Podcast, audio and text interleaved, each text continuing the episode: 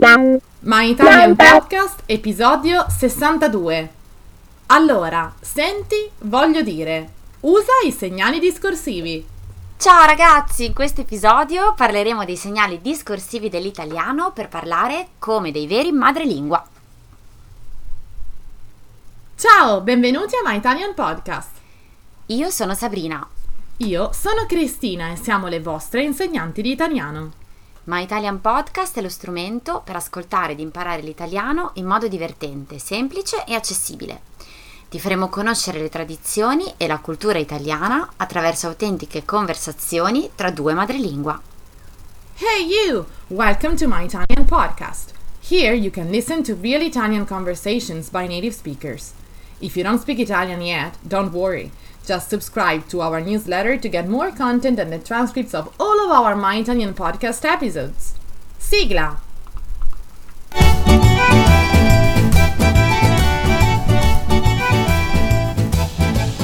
Ciao ragazzi e benvenuti a questa puntata estiva di My Italian Podcast. Come state? Ciao Sabrina e ciao a tutti! Buongiorno Cristina, come te la passi? Ma guarda, bene bene. Voglio dire, siamo in estate, è agosto, uno dei miei mesi preferiti, quindi non potrei chiedere di più. Ah, bene, bene. E poi sei in vacanza, vero? Esatto, Sabrina. Mi godo un po' di vacanze. Guarda, ne avevo bisogno. Eh, è proprio una vacanza meritata. Allora, allora, Cristina, qui eh, mi sembra che stiamo usando un po' troppe paroline colloquiali che forse stanno confondendo i nostri ascoltatori. Eh sì, abbiamo usato parole come guarda, voglio dire, allora, vero, proprio. Ecco, tutte queste sono espressioni chiamate segnali discorsivi e si usano in italiano per gestire e organizzare la conversazione. Nella lingua parlata si usano spesso per chiedere l'attenzione, l'accordo o la conferma di quanto sta dicendo il nostro interlocutore.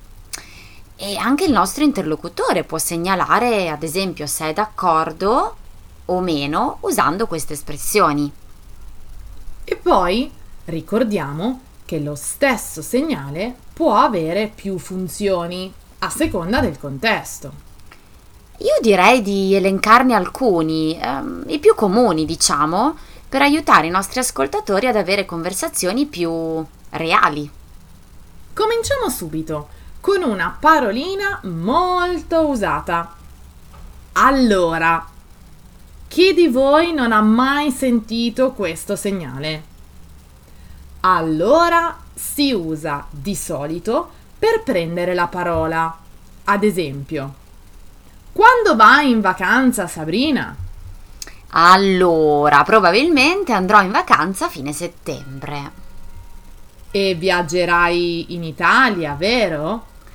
Sì, ragazzi, quando Cristina dice viaggerai in Italia vero, la parola vero si usa per richiedere un accordo o una conferma.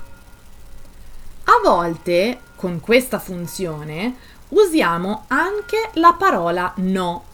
Ad esempio, stasera vai al cinema, no?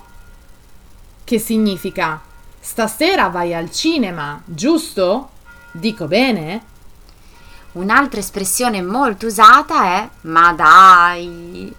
Di solito viene usata per confermare l'attenzione, con una sfumatura di sorpresa. Ad esempio, Cristina, sai che Luigi e Anna si sono sposati? Ma dai, non me l'aspettavo. Davvero? Il matrimonio è stato l'altro ieri. Davvero? In questa frase ha il significato di aumentare la forza di ciò che si dice. Per attenuare, diminuire la forza di ciò che si dice, invece, usiamo la parola diciamo. Ad esempio, abbiamo studiato il condizionale e ora passiamo a studiare i verbi, diciamo, più complessi. Mi viene in mente un'altra parola molto usata a inizio frase, di solito per richiedere l'attenzione di qualcuno. La parola è scusa o scusi nel caso di una frase formale. Ad esempio, se sono a tavola con un amico posso dire scusa, mi puoi passare il sale? O se mi sono persa in una città nuova posso chiedere a un passante scusi, sa dov'è via del corso? Quindi Sabrina, per aprire un discorso usiamo parole come allora, ecco, dunque.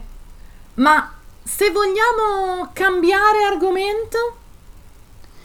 Eh, se vogliamo cambiare argomento possiamo usare la formula a proposito oppure senti, ad esempio. Se tu mi stai parlando della nuova pizzeria in centro, io posso cambiare discorso dicendo: Ah, a proposito, Cristina, sai che hanno aperto anche una nuova gelateria? Perfetto. Se vogliamo poi continuare il discorso, possiamo usare parole come comunque, ma sai o cioè. Per continuare il tuo discorso, quindi potrei dire Sì, lo so, ma sai che non vedo l'ora di assaggiare il gelato di questo nuovo negozio? E se vogliamo concludere il discorso, invece, possiamo usare parole come niente, quindi, infine, insomma, in conclusione. Ad esempio, se sto raccontando una storia, potrei dire e infine vissero felici e contenti. Esatto, Sabrina. Quindi ragazzi, provate anche voi a utilizzare i segnali discorsivi per sembrare dei veri madrelingua. Provate a formare una frase e a scriverla nei commenti sotto al post dedicato sulla nostra pagina Facebook o Instagram. E ricordatevi di seguirci anche su TikTok e Patreon dove troverete degli esercizi sui segnali discorsivi. Ciao ragazzi! Ciao, a presto!